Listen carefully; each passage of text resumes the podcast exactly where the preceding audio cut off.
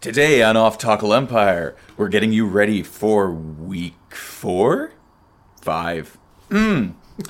Today on Off Tackle Empire, we are starting this recording over and getting ready for week five, where the Big Ten conference race will take shape.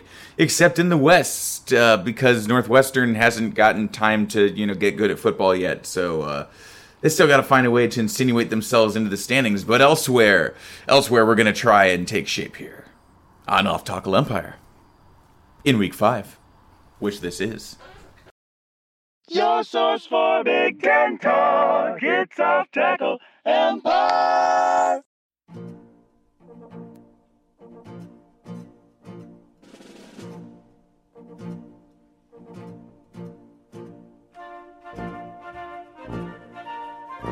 Welcome back to Off Tackle Empire, the official podcast of Off Tackle Empire, the official SB Nation blog of the Big Ten, the official conference of the Great Lakes and also like New Jersey and Maryland and wherever, and and, and Nebraska to a lesser extent.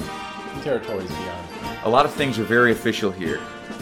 I am Steve Braun. I'm also known as Thumpasaurus, and I'm with my boy Andy Krzyzewski.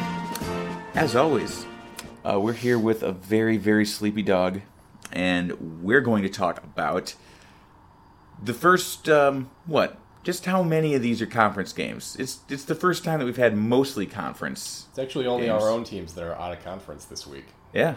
Uh, of course, you know Illinois has uh, homecoming with uh, you know with the Sun Belt opponent. Well, it's not homecoming because we don't understand what that is. But uh, Michigan State is No, is it- hosting Western It Kentucky. can't be homecoming for you because you're not playing Wisconsin. So, Yeah. but yes, before we get to the week that will be in the Big Ten, we'll look backwards as we typically do to try to balance these podcasts that we do every week. So- Because there's a lot of fun things. Now, look, not important things because they weren't in the Big Ten, but a lot of fun things that happened outside of the Big Ten. Yeah, Oklahoma is continuing its redefinition from a high flying, can't miss offensive program to a gritty reboot where they're all defense all the time as they manage. So Oklahoma and Texas won conference games this week. One of those teams won 16 to 13 on a last second field goal. The other one won 70 to 35. Which one was which? yeah, and obviously you're going to know because of the way we framed that, but certainly a little bit of a role reversal there. So they managed another narrow escape, just edging West Virginia with a field goal. I don't think Oklahoma's going to fall outside the top five for that, but this does not look much like a vintage Lincoln Riley offense. yeah, I'm not entirely sure what's going on with the offense because Spencer Rattler has not been that great. They haven't been able to run the ball that well either. I mean, they're I, I just don't know where their receivers are because they usually have a guy that's going to be able to make plays all by himself. Think about Sterling Shepard, think about CeeDee Lamb, think about D.D. Westbrook, think Well, about Charleston Rambo, for instance. I was going to say, answer that second one's easy. That receiver is in Miami right now. Uh, but because he prefers like losing high profile games to like barely winning them when you should have won by more. yeah, I, it's weird. I just what There's something to say because, you know, maybe he just wanted to overcome some more adversity and he wasn't getting enough of it. But the thing is, on paper, Rambo isn't even Miami's number one. He had a huge game against Michigan State, but they've got other guys that they throw the ball to as much, if not more, than him most of the time. So I think he, he's in a similar sort of timeshare situation where he's not the clear number one, and he's on a way worse team. Miami's probably a fun place to play, even if the team sucks, but it, it- that's still weird to me. But anyway, um, to your other point, though, I, you you brought this up before, and I don't remember if it was actually on this pod or if we were just talking. I think it was on this pod. I said I think Oklahoma's a bit of a mess this year. Well, that, but specifically, you mentioned Spencer Rattler and why he's not good. And it's like, well, it's because he was a quarterback recruited by Lincoln Riley rather than grabbed from another team as a transfer to come in and be a Heisman winner. So, You wonder just how much of this Lincoln Riley is going to be able to keep up because it's what? It's year five? Well, sus- so all right, look, sustaining a run like he did with Mayfield, Yeah. Murray, and You Hurts just in a can't, row you was just never can't going to really happen. expect that so all the time. Yeah, they are going to have it at some point. They're going to need to be able to find their own because there's not going to be a quarterback like that worth taking in the transfer market every year. Most of the time, their coaches understand those guys are worth keeping. It's just, That being like, said, it's been a really unusual series of It's events. not that he's been unable to recruit successful quarterbacks. You look at Tanner Mordecai, for instance. yeah, who's now who's now a just. who's now a JMC master. So. I I mean, he, and he went and I mean, imagine if they lose to TCU. I don't think they will because TCU's kind of bad this year. But Tanner Mordecai went and set them on fire. Yeah, yeah. I, I guess that's probably the kind of thing you talk about if you're a fan of a program like Oklahoma. I mean, you don't talk about losses much, so No, no. But it, it, it's interesting. I mean, I certainly think that they're overrated at number four. But also, who are you going to put up that high? there's been plenty of teams. I mean, aside even Alabama had a close shave against Florida, but other than that, everybody has struggled. Like there are there aren't. I think there are fewer dominant teams this year than It's Alabama and Georgia. I thought it was Alabama and Clemson, but now it's Alabama and Georgia. Yeah, that's that's a lot more fun. I'm glad that we're getting that. So, before we get to Georgia and and other, well, actually, we're not going to talk about Georgia. Why In- did we talk about Georgia? Well, for a minute, I oh here's why we're going to talk about them because another ga- one of the games that we identified as of interest last week, Arkansas at Texas A&M. Uh, Wusui Pig, the Razorbacks controlled that throughout. It ended up only being a ten point margin because Texas A&M does have a good defense. But Arkansas wins that. They move into the top 10. And now their reward, they get to go to Georgia this week. And then they go to Ole Miss the week after that. And then I think they play. They have another good game, another good opponent after that, but I don't remember who. But occasionally, there's some truth to this SEC being a slog week in, week out narrative. Like that's that's not totally made up because Texas A&M, although they're having trouble with this new quarterback situation. Still a very good team. So you win that game. Now you have to go to Georgia, which, as you said, one of the elite teams in the country, and then you go and deal with Matt Corral and Ole Miss. So, yeah, I, in some situations it certainly does line up pretty poorly. Honestly, this probably happens more in teams like Arkansas. That like Alabama doesn't have a stretch like this on their schedule. Yeah. Granted, because they don't have to play themselves. I saw something recently that uh, this week, this past week, Kansas State, for the 21st time in the 26 year history of the Big 12, opened conference play on the road. Yeah, You know what the odds are of that happening if it was truly random? astronomical. Absolutely. So, anyway, yep, it seems that Sam Pittman is the engine that makes Arkansas go, as he may have once been the sole engine that made Arkansas go in his last tenure, in his last stay there. So, anyway, uh, Clemson needed a missed field goal from NC State to avoid a regulation loss, and then they didn't escape. yeah, they lost in overtime anyway. Thought by all means that you know that was the the shot that should have felled them that then missed, and then that meant for sure that they were going to win it. And you know, it's just a shame that so many ESPN college football personalities had to learn how to pronounce Uiagalelei in the offseason, and now they've all forgotten so quickly. Like, they spent a lot of time making sure they got that right, and they just can't seem to get his name in their mouth anymore. And one of the things that people have been saying, I think you even said this, was that, you know, it turns out that, of course, Clemson is having a hard time adapting to life after Trevor Lawrence, one, you know, just a generational prospect at quarterback. But DJ Uiagalelei was like a top 10 recruit. Yeah, DJ he was- was the kind of guy that out of high school had num you know, had first round pick written all over him. So his physical tools are every bit as good as Lawrence, especially every bit running, as good. He's especially got running a, the ball. He's got a stronger arm. Yeah, which is not to say that he's a better quarterback at, at, at all. He's certainly far short of where Lawrence was at the same point in his curve, but Clemson has Justyn Ross back, if I'm not mistaken. yeah. But this is also, I mean, They lost a lot of experience. they they missed Travis they lot. missed Travis Etienne pretty badly. You would think it'd be easy enough for them to find their running back, but this is also where a consistent weakness in their program has been finding, recruiting, and developing elite offensive lines. They don't have an offense that can overcome less than elite quarterback play, basically. Despite the receivers they still have, you know, got and that's a thing that they have had while they've been good. yeah. That's now Deshaun Watson was made to do a lot, but Trevor Lawrence was never made to do all that much by himself. Right, and they, yeah, they, they had Etienne around him. They had Tee Higgins, um, so they've had plenty of weapons. They don't have quite that same level of experienced guys that they did for Lawrence, but yeah, I think the offensive line is really the biggest problem for him. He's he seen he comes off when I've seen him as a guy that just needs a little bit more time and a better situation to reach his potential, and they're not getting there right now. But anyway, you, said that apparently some Clemson fans online have reached a conclusion that well, that's all there is to it. Time to pack it in and fire all these guys. Well, you know, or at least move on. You know, let them maybe let them move on at their own pace or whatever. But you know, it's clear that we're just never going to reach the heights that we did all those years ago. All two of them. All twenty, yeah, again, and that's with the COVID year in the middle. So Well, th- three of them. No, it's been three years since they won the title. That, you know, that is a long time. right, It's so long. It's so long ago that Illinois was in a bowl game more recently than Clemson won a title. That is a long ass time. disgusting. Fire Dabo now. Th- Again, just because again, they had 35 years of wandering in the desert since their last title. Now they get two in the span of three years, correct? They had a whole verb named after them, which was blowing it in the most inconceivable possible way, and then they won two national titles.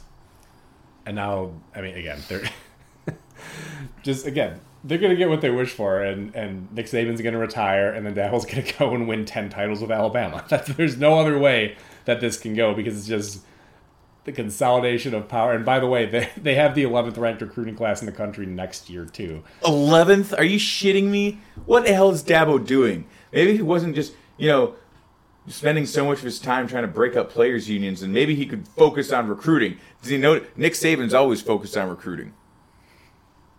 So Iowa State uh, is gonna fall out of out of top twenty-five at long last, as they've lost to Baylor and Yeah, kind of started to give Dave Aranda some more uh, some more mojo. I guess. I wonder. They they really they haven't looked as good ever since people started paying attention to them. Yep. That's maybe They're the Bengals. Yeah, I guess so. I guess so. Put them in prime time, and it's gonna. They're Andy Dalton as a team. yeah. Um, Uh, elsewhere, UNC got absolutely housed by Georgia Tech. Hey, you know what the Mack Brown quarterback makes me do when I pick him for fantasy purposes? He makes me howl. So you picked him too. I thought you were just mocking me when you sent me. No, I picked him. no, I was counting on him. We are It on turns the, out, uh, we are on the same shitty brainwaves this year, aren't we? apparently.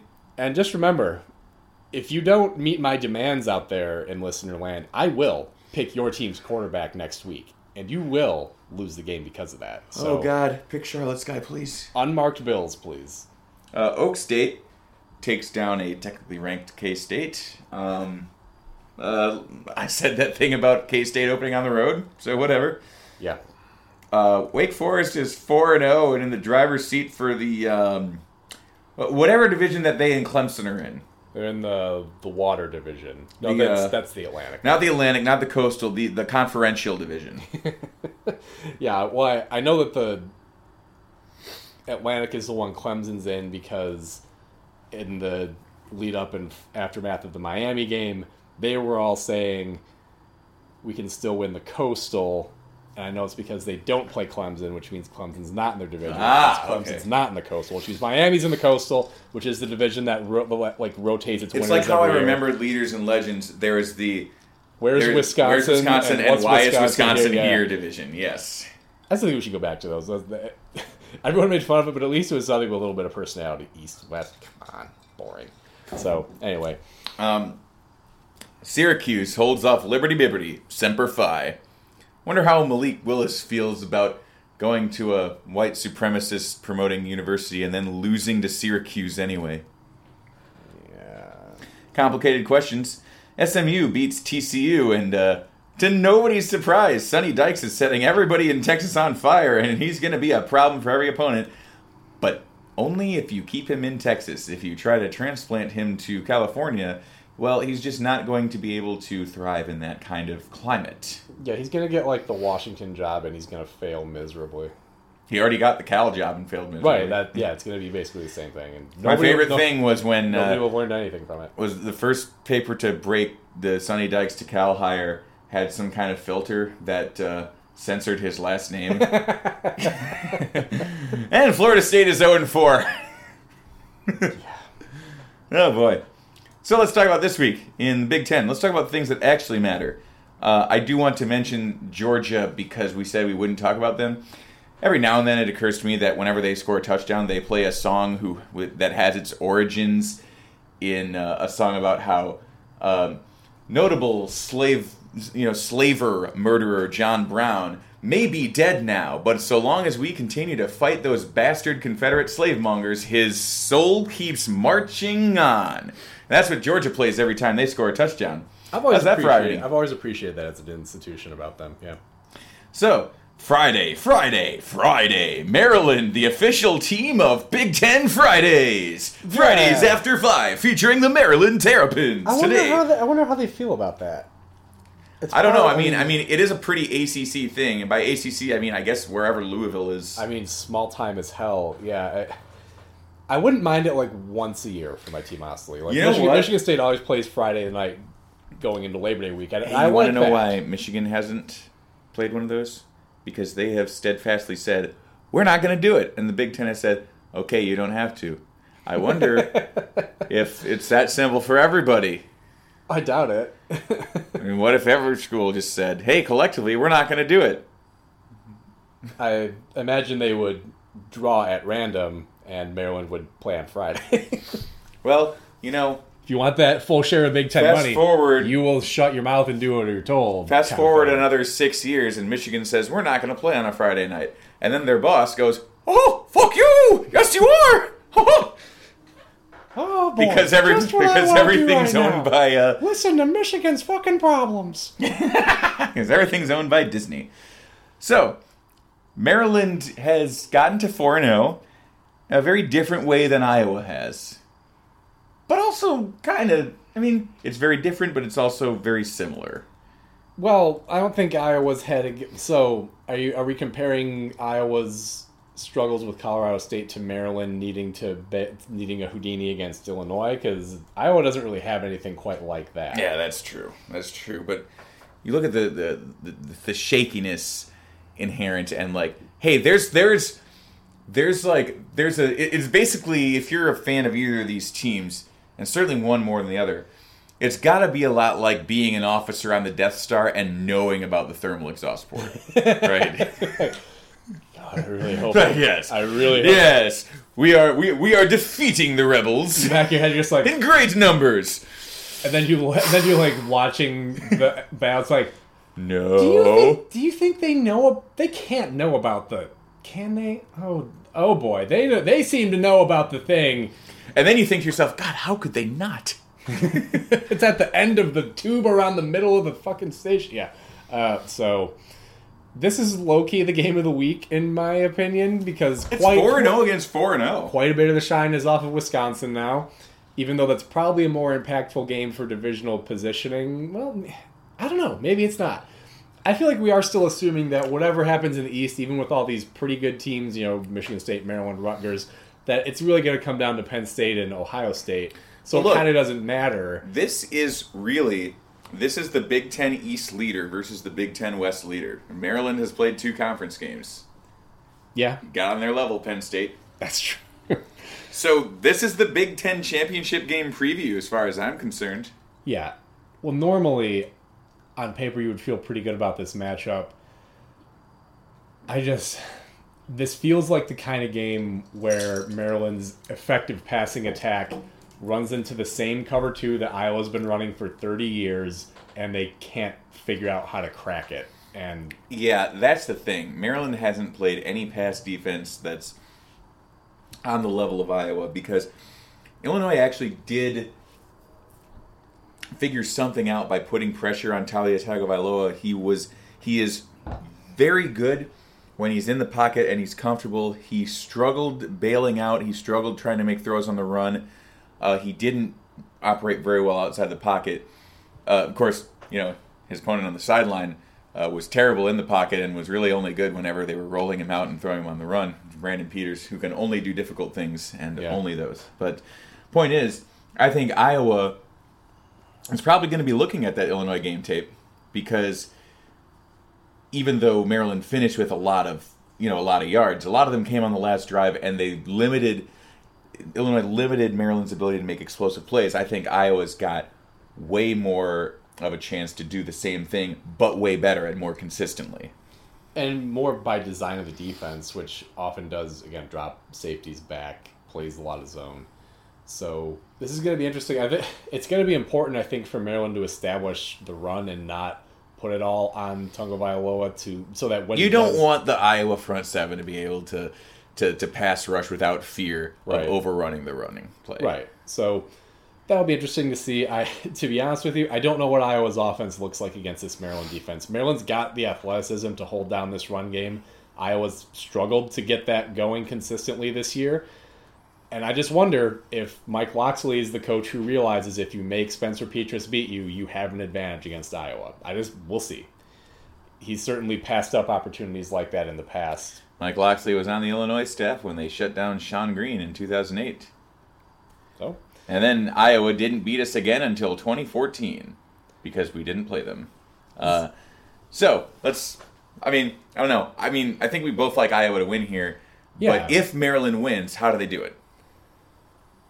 I think they win. Like I said, I think they win by establishing the run game because they do have in Fleet Davis and Jacobs a couple of guys who are capable of breaking long plays, especially Fleet Davis. And I think actually what they should do is kind of what they did against Illinois, which was they totally sold out against the interior rush game. Yeah, yeah. Well, it'll have to be a little bit different of approach because Iowa runs. Iowa does run the stretch. Iowa runs the outside zone so much, yeah.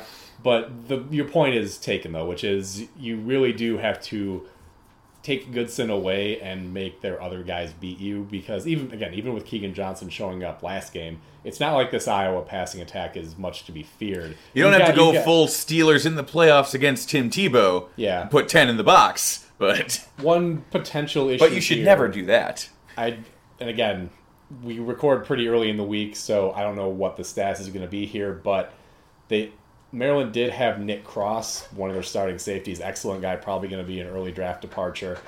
Um, go down with an injury last week.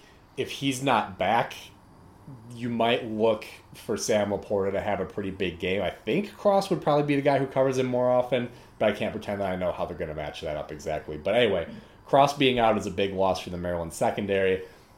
So if they do what we think is a sensible thing and zero in on the on the run game, Petras will have the opportunities downfield, especially if Cross is out. Just a question of whether he can take those.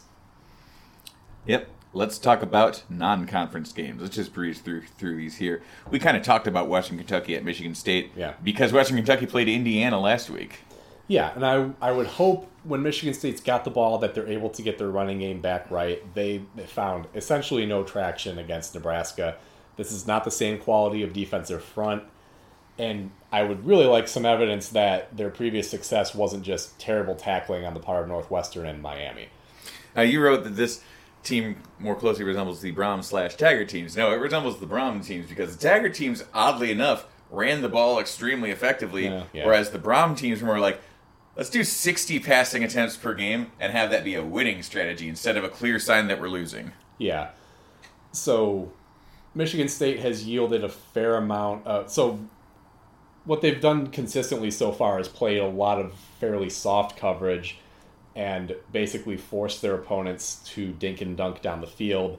And they've played a couple and to their credit that has worked consistently because whether it was Hunter Johnson or Derek King or Adrian Martinez, they had quarterbacks running offenses that could not do that for different reasons. But basically offenses who could not efficiently move down the field. I don't know if that's as I don't know if that's as good of a strategy against Bailey Zappe. The guy looks much more capable of doing that while also still getting the occasional big play. I think their pass rush is going to be important, and as with Maryland, they have injuries on defense that are still very much up in the air. Drew Beasley left the game against Nebraska and was in a boot on the sideline. They were already missing a couple other guys, you know, Jack Camper, um, Tank Brown, depth guys on the defensive line. So they Now- still they still got seven sacks against Nebraska, and that was missing a few guys. I think Nebraska's defense is much more robust than that of Western Kentucky, and I think Yeah. that it would behoove the Spartans to run the ball a lot Yes, and they probably will, honestly. And limit the opportunities that Western Kentucky has to throw the ball all over their their uh, their secondary. Yeah, there was a lot of consternation about Michigan State's play calling against Nebraska, but I'm like, look, nothing was working. I, I don't know what, like, do you want them to call a pass where Thorne's got a guy in his face immediately? Do you want them to call an inside run where the blocking doesn't work? Or do you want them to call a receiver sweep where the defense also seems to know it's coming and get to that in time? Like, Nebraska's defense just outplayed Nebraska, uh, Michigan State's offense on a down to down basis. that shouldn't happen against Western Kentucky. All right. So Charlotte, Illinois.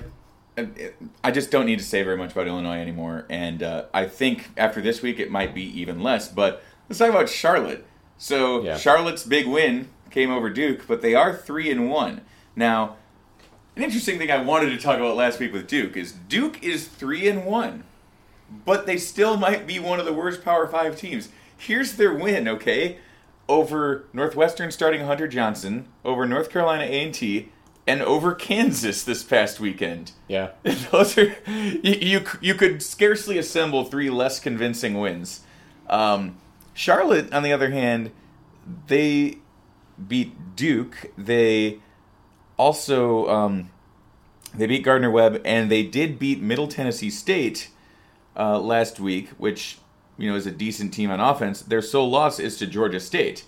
Georgia State's one and two, but Georgia State also had Auburn dead to rights Yeah. on the road. Georgia State should absolutely have won that game.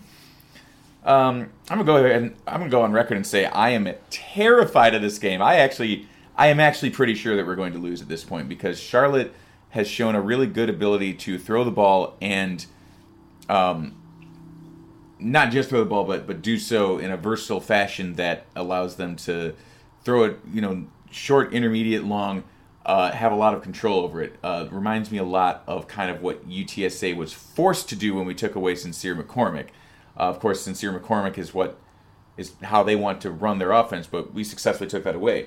Will Healy is a young up and coming coach that everybody's got on their watch list, and I, I think that he's just going to get his resume even more polished with the road win in Illinois, where I think once again we'll be looking at the guy that we paid a shitload of money to coach because he understands what the game is all about at this level.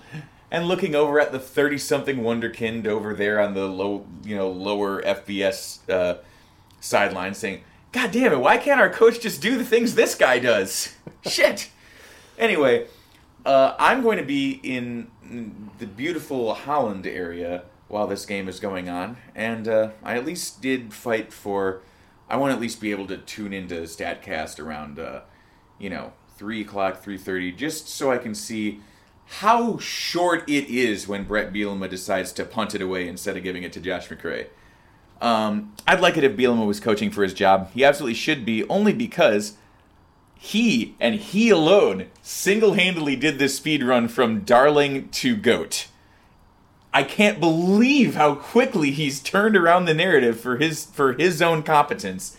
Like him and Scott Frost are in this death race for who can undermine themselves the most. And it's a goddamn shame we already played. Like, can you imagine what it would be like if Illinois and Nebraska kept one upping each other as far as how they can lose games and then embarrass themselves in the post game presser, and then they played each other at the end of the season? Can you imagine how magical that would be? Yeah, I haven't heard any plans for this kind of thing happening, but if the Big Ten did decide to do, you know, the conference championship thing, where not only the division champions play, but you also No, that's other- too cool. It'll never happen again, and it didn't even really happen the first time. Yeah, because half those games ended up being canceled. But God, I would have loved to play Michigan last year. yeah, but, but then instead of, I just wish instead of automatically pairing up with your numerical opposite, you know, second and second, fourth and fourth, and whatever, that you just let the teams let you just. It's like a game of musical chair. Like you could just pick who you want to play depending on who you can get to agree to play you. But you have to play somebody, and if Grudge match. and if you don't pick by a certain deadline, then the conference assigns you, and not at random. They assign you based on how they want it to turn out. So, again, that's just the kind of interesting thing I want to see because, yeah, an Illinois Nebraska rematch. Well, I got to tell you, I think they'd beat you by thirty. But Yeah. um, so Illinois basically has no quarterbacks, and the biggest problem, and I don't ever see anybody address this on the broadcast, is they never talk about on the sidelines the, the, the dudes who have all the offensive staff's families tied up in their basements and are saying, We'll kill them if you ever pull Brandon Peters. right? Because like those guys seem to be like one of the biggest X factors as far as the game is concerned. I don't know what more you need to see from Brandon Peters to, to, to at least, I mean, especially the longer we go, the more games we lose, the less it even matters. yeah, What, what it's not going to mean, be really, here next year, there- hopefully. yeah, there really will come a point where you do have to see what you've got at the future of the position. But if we're talking about how little it matters, well, shouldn't that kind of thing also compel you to go for it on fourth and short? I don't know. Well, right. And so if your coach refuses to do that, then you I don't know. I, I shit, man. I mean, I hope that all twenty thousand Illinois fans in attendance boo the living shit out of Bielema if he punts on fourth and short in opponent territory with a lead again. all right. Um, that's all we need to say. Ohio State at Rutgers. So I will say here that the game being at Rutgers, 15 and a half is probably the lowest line we've seen in this matchup by a wide margin since Oh, Rutgers yeah. joined the conference. I don't expect Rutgers to actually win this game, probably not even to cover. And I'm, I'm just going to reiterate again, I'll try not to belabor the point. I know that most people, including me most of the time, are still patting Greg Schiano on the head for turning Rutgers into a competent outfit as quickly as he has, but I do reiterate. It's cost them two wins over Michigan in the last year plus now. And even if they play Ohio State close in this game, which they could, they've shown the ability to stop up even good running games. I do not trust Schiano to make winning moves anymore. So Ohio State's going to win. It's just a matter of by how much. And we'll see if this walkthrough that they had last week against Akron helped OSU sort some things out defensively, or if that linebacker quitting is totally irrelevant either way, and they once again look terrible on defense. I don't. Rutgers doesn't necessarily have the offensive firepower, but they schemed themselves quite well against Michigan, against a much more talented defense than their offense is. They still found ways to make yards and outgain their opponent on the road. Oh man, here's what I'm thinking. I, I don't know why this didn't occur to me, but I have to go to Illinois now because we've said this about both the coaches in that game that they make the game losing move at the end of the game, and so I think the end ah. game for that is going to be like two two guys that their their only move in beer pong is is just kind of spray and pray or doing the bounce, trying to hit the last cup, but trying really hard not to knock it off the end of the table. So just coming up short every time, just because that's the defensive move. Yeah, I'm not gonna flinch, bro. Are you gonna flinch? No. Just trying desperately not to lose the game. I got to go to that game. Oh my god. So, uh, I mean, you got to think that that just by sheer volume of playmakers at the skill positions, um, Yeah, this Ohio- game Ohio will look State very different than Michigan Rutgers. Right. Really, the other major point of intrigue, of course, is what do they do at quarterback? Do they say again, oh, yeah, Stroud's not healthy enough to play. We're just going to have to get a longer look at this other guy for a second? I think there's obviously a balance there because, one, if he really is hurt, you need to give him time to heal. Is Quinn Ewers not a normal five star quarterback? Because aren't they running out of time to start him before he transfers? Is that just not how five star quarterbacks work anymore? Well, I- or is that just a thing that happened in the last five years? The dude, the dude reclassified. Like he's probably not ready to play as talented as he is, uh, and he's not the guy that they went to when they had an opportunity to play somebody else. So I don't know. I, it, I'm just saying, like, You know what I mean, though, right? That does seem yeah, but he now. he reclassified and and decided that he was coming less than two months ago, and because he's not the starting quarterback as a true freshman, 17 year old. It it would be a lot, even for a guy of his talent, to be like, "All right, I'm out already." Like, I Fuck Ohio State with Right. two C's. Depends on how close of friends he was with K'Vaughan Pope, I guess. So, anyway, Minnesota at Purdue. I'm really intrigued in this one because I'm always intrigued in this one. Yeah, and I mentioned in the recap episode that notwithstanding their terrible showing against Bowling Green, I do kind of like the setup here for Minnesota to have a bounce back game. They plainly intend to run the ball as much as they can.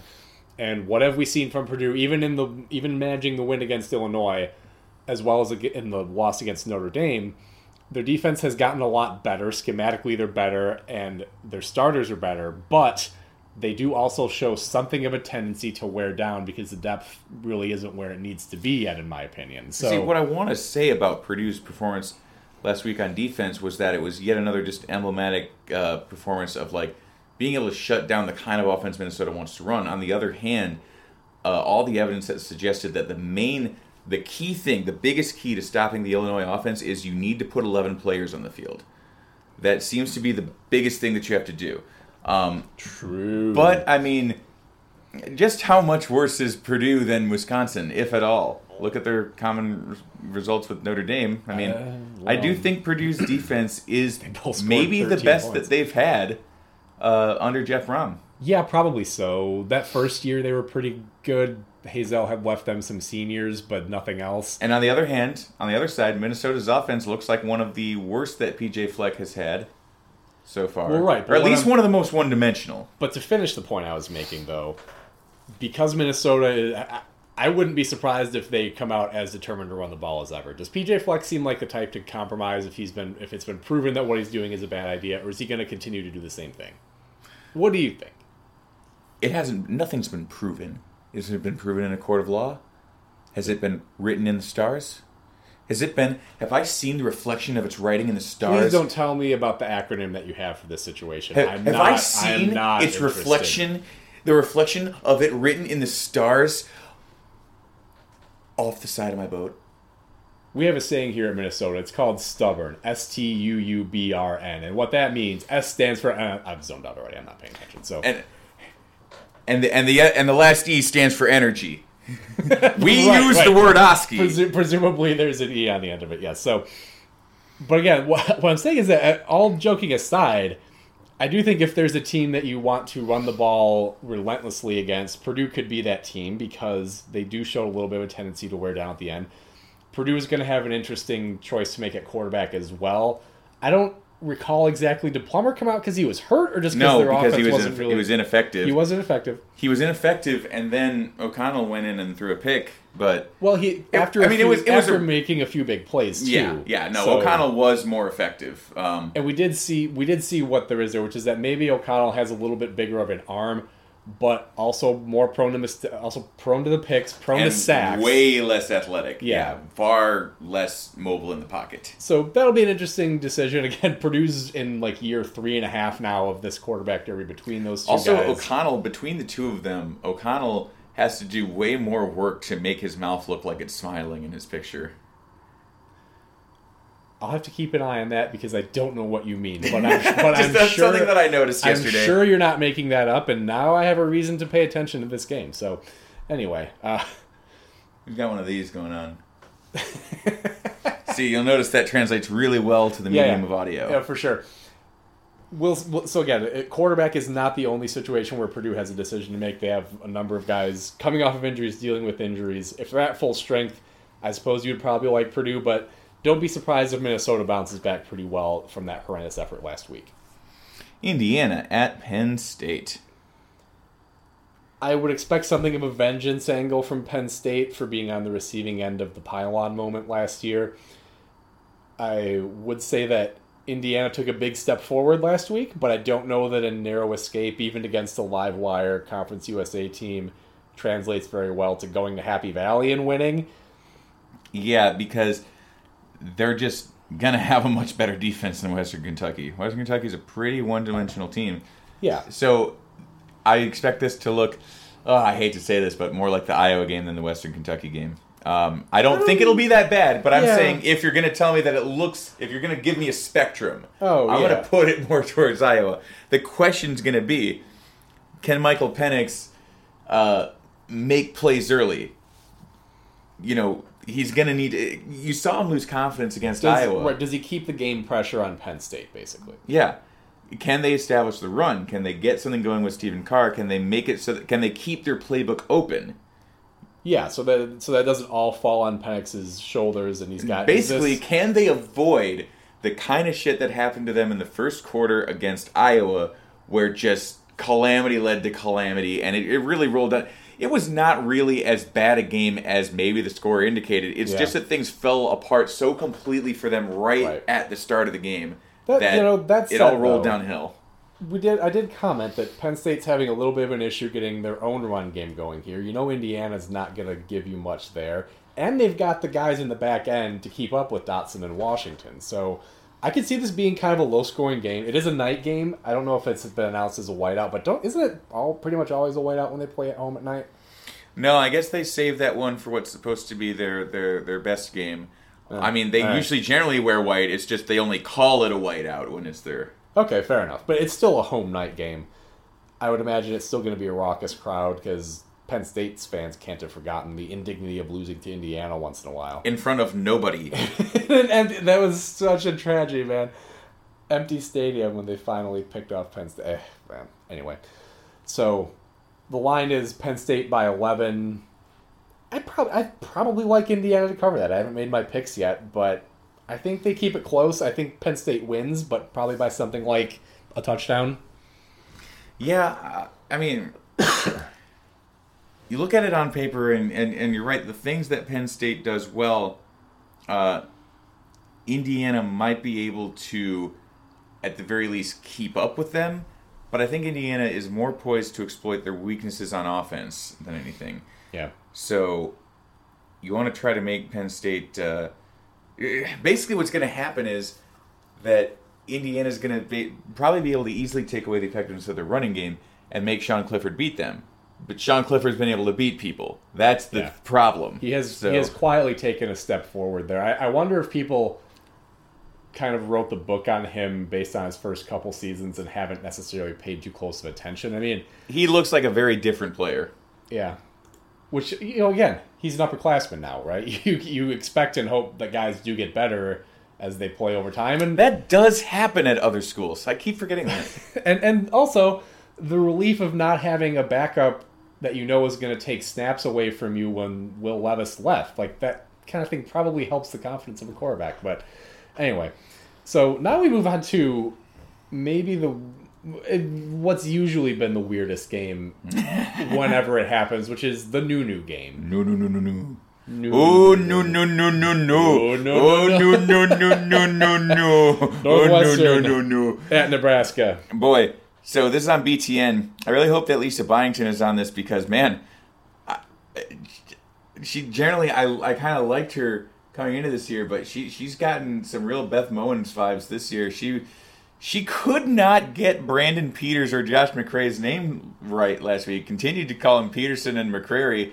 Um, I don't know if she just came into the Purdue game, Purdue Illinois game, just uh, you know, uh, really tired or hungover or what. But She, I mean, if she carries that big Mowins energy into this game, it would be very appropriate if she's even on it. She right. She could also be kind of you know walking out the clock on college football because she's going to become the full time voice of the Bucks. You know that, right?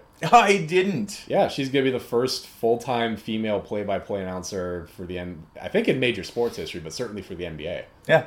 Huh, I generally like her. Yeah, I just good- thought she was. no, I good thought her, she was really, really bad in that Yeah, game. she- we all have off weeks, you know. Yeah. Um, but no, yeah, no, I no. be- We don't all have off weeks. I just occasionally have on weeks So, every now and then. I'm very representative of my alma mater in that way. You know, on paper, I would think that Nebraska's got the clear advantage here, but what is your mentality after losing a game the way you do last week? I don't. It's these are college kids, man. Uh, uh, you know, a lot of they've got a pretty experienced roster, but still, Look, as our esteemed colleague Emin Wildcat, who's who is just crushing our fantasy league, by the way, our college fantasy league right now. yeah. Well, he has As he he, once he has to cheer for Northwestern, so we can give him something. As he once said, look, if you think you know how a Northwestern game is going to end, you are lying. to yourself more than anything else. And boy, these these are two of the less scrutable teams in the league right now. That's about all that I'll say. Down to down, Nebraska should squash Northwestern if their common opponent performances against Michigan State are any indication. And I'll, I'll tell you what, uh, I have no idea. I do not think that the greenery is legal in Nebraska, which is a shame because because it's legal. I can't there's there's these great vape products that you can take to stave off any creeping anxiety that you have about Saturday. Because, goddamn, imagine losing this game. Frost could use a bowl a night, couldn't he? Well, I mean, he could use a bowl of some kind. Oh man, I teed you up and didn't even realize it. I threw you an alley oop, just like, just like casually tossing the ball over my shoulder, and you just windmill dunked it while I wasn't even looking. Okay, okay, okay, okay, okay. All right. Uh, but no, honestly, Northwestern's a really bad passing offense this year, regardless of who they start at quarterback. Nebraska has been very stout against the run, which is what Northwestern's going to want to do. There is no reason for Northwestern to score more than 14 points in this game. On the other hand, Nebraska has Nebraska's uh, the most points Nebraska has allowed to a team is against Illinois. Yeah, if you're Nebraska, you better scheme up your opening game script damn carefully and get points on the board early to make sure your crowd stays in your corner. Because if you come out and give up, you, know, go three and out, and then Northwestern scores a touchdown or something, even that crowd could God, very well bleak. could very well turn on them, God, that's bleak. given what they just saw last week. that's um, bleak. That's so- just really bleak to think about. But again, like, ag- tell me about the history of this matchup. That didn't we talk about this in the offseason? That it's like it's a one score game every time. Like because that's not what- even I mean because it out of all of the Northwestern games, this is the most Northwestern game of all the matchups that they play. Like because I, tell you how Northwestern games are all the time, but this particular matchup seems to bring out the very most Northwestern of games. And the thing is, if it's close, that's where Pat Fitzgerald lives, and that's where Scott Frost's nightmares happen. that well, that's where Scott Frost dies. Is where Pat Fitzgerald lives. yeah. Uh, come out, throw your best punch early if you're Nebraska. Empty the playbook. Hold nothing back. Get a lead and get yourself right, and you should be fine. Let this game linger. Let doubt creep in once again, and Pat Fitzgerald is going to stare into the abyss, and it won't stare back at him. It'll stare back at you. Yeah, some some really weird. Like basically, his pupils will just disappear, and then uh, again, uh, I don't remember who it was that put it this way, but they'll be losing, and then at the end of the third quarter, they'll just all all their opponents just turn into like the like the electric football players and just start like just start moving around, shaking in unpredictable ways as Northwestern just kind of scores touchdowns and nobody knows what's going on. Yeah. Michigan at Wisconsin. Again, What which- are we thinking about this? Because boy, if you look at vibes, let's go a vibe check. And I like Michigan by two touchdowns. Well, the line is dead even right now. Really? and it's at Camp Randall. Yeah. So that should tell you something. But by vibes, yes. Michigan's perhaps not riding as high as they were before Rutgers controlled their entire offense, but they still won that game. Wisconsin is an absolute shambles on offense. All you have to do if you're Michigan is force Graham Mertz to beat you, and yes, you win by multiple touchdowns. I'm gonna go ahead and make a make an apology to Michigan because we never wrote off their 2020 season as a product of COVID, and it certainly seems like it is. They are Jim Harbaugh, Michigan, Yeah, uh, just right say now. they're pretty good. We just say they're pretty good. We haven't seen what their ceiling is, but we know that their floor is very high. Yeah, I think that's fair to say. I, I would say that if they don't pick up a win in Madison here, it's not going to happen anytime soon because again, this is This seems like a great opportunity to catch a team while they're bleeding still, and I do think Vulnerable. Michigan, I do think Michigan's got to break their tendency a little bit and attack down the field early. I think if you get some big plays through the air, loosen up Wisconsin's defense, and I know that nobody ever admits it, not players, not coaches, not anybody. There's got to be tension in the locker room when you have an imbalance between offense and defense like this, right? Regardless of which way it goes. Oh, yeah. When one side of the ball does their job, not just does their job, but does it excellently, and the other side hurts the team's cause with how bad they are. I've, I've, I mean, I've, I've seen enough bits and pieces of like low, you know, candid off the off the record and after the fact interviews with players to know that it is like that. Yeah. it really is like that. And we've got to be getting to that point with this Wisconsin offense, which has fallen short of the standard the defense sets, and really of their own. Like they're never this. It's all season. I mean, the Penn State game alone, they they held them to what five yards in the first half, and, then lost and- the game. and lost the game, and yeah, it, like some of the plays that these guys have made. This kind of feels. I mean, I think it's a thing that a lot of players don't even really admit to themselves. No, you might not. Again, because you're so pro, like whole team unit, we're all in this together. Like, yeah, the thought may not even occur. But how can you help? well, it's one of those things. The thought creeps into your head, and you say, "No, I'm a bad person for thinking No, that." yeah, no, I- no, no, no. I That's not what good- I yeah, I actually gotta be a good teammate. Nope, I'm part I'm of the forcing that thought out of my head. Nope, but it's there. Yeah. Um, so all which is to say that there's a big opportunity for Michigan here. I really think they're better. They're best advised to take shots deep early because with what they've put on tape, Wisconsin's going to commit to the to stopping the run early. They'll think that's what Michigan wants to do.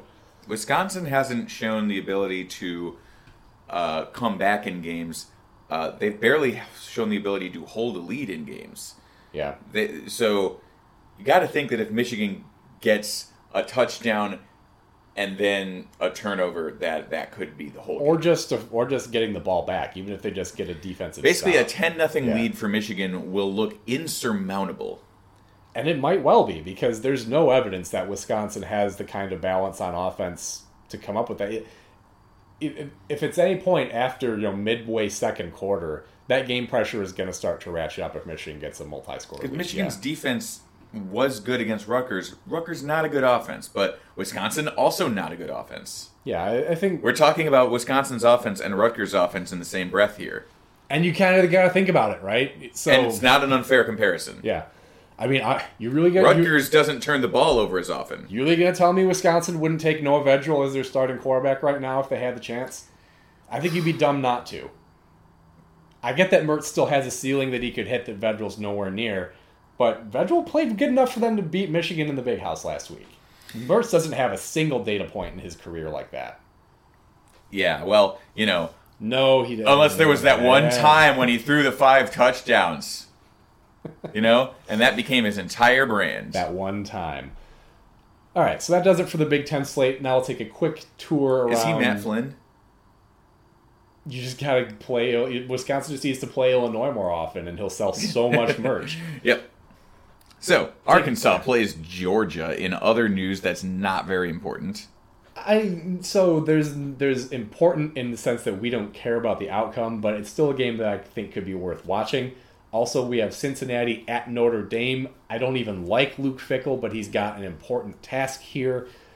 We also have Ole Miss at Bama, which has been a, a very entertaining game for the most part since Lane Kiffin has been at Ole Miss. You know what? I want Luke Fickell to bring in Marshawn Gilyard for this one to talk to the team about it beforehand. I oh, want him to bring the whole 2009 Cincinnati team in oh. to talk to this Cincinnati team about Brian Kelly and what he meant to them.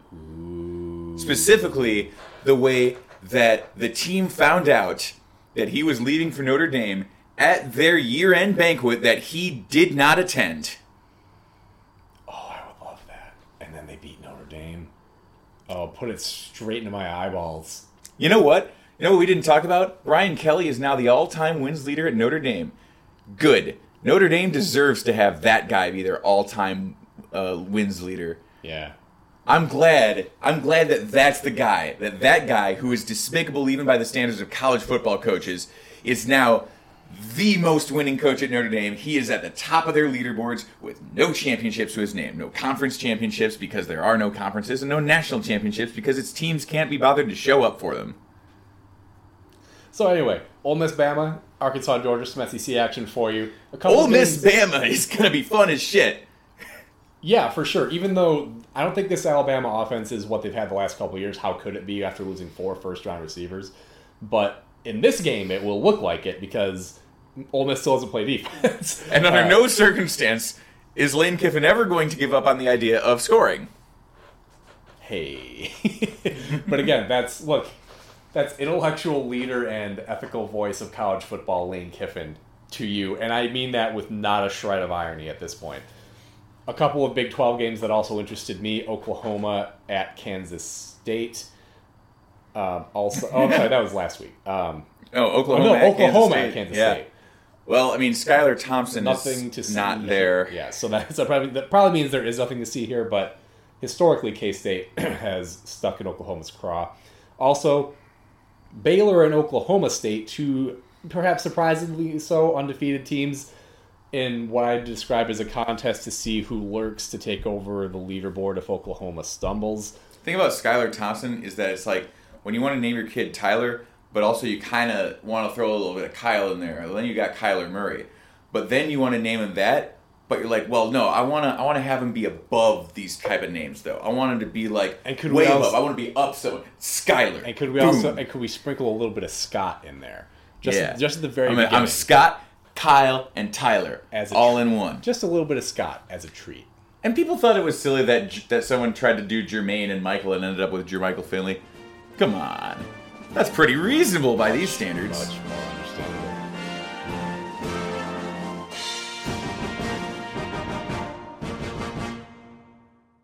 Your source for Big Ten talk. It's off tackle empire.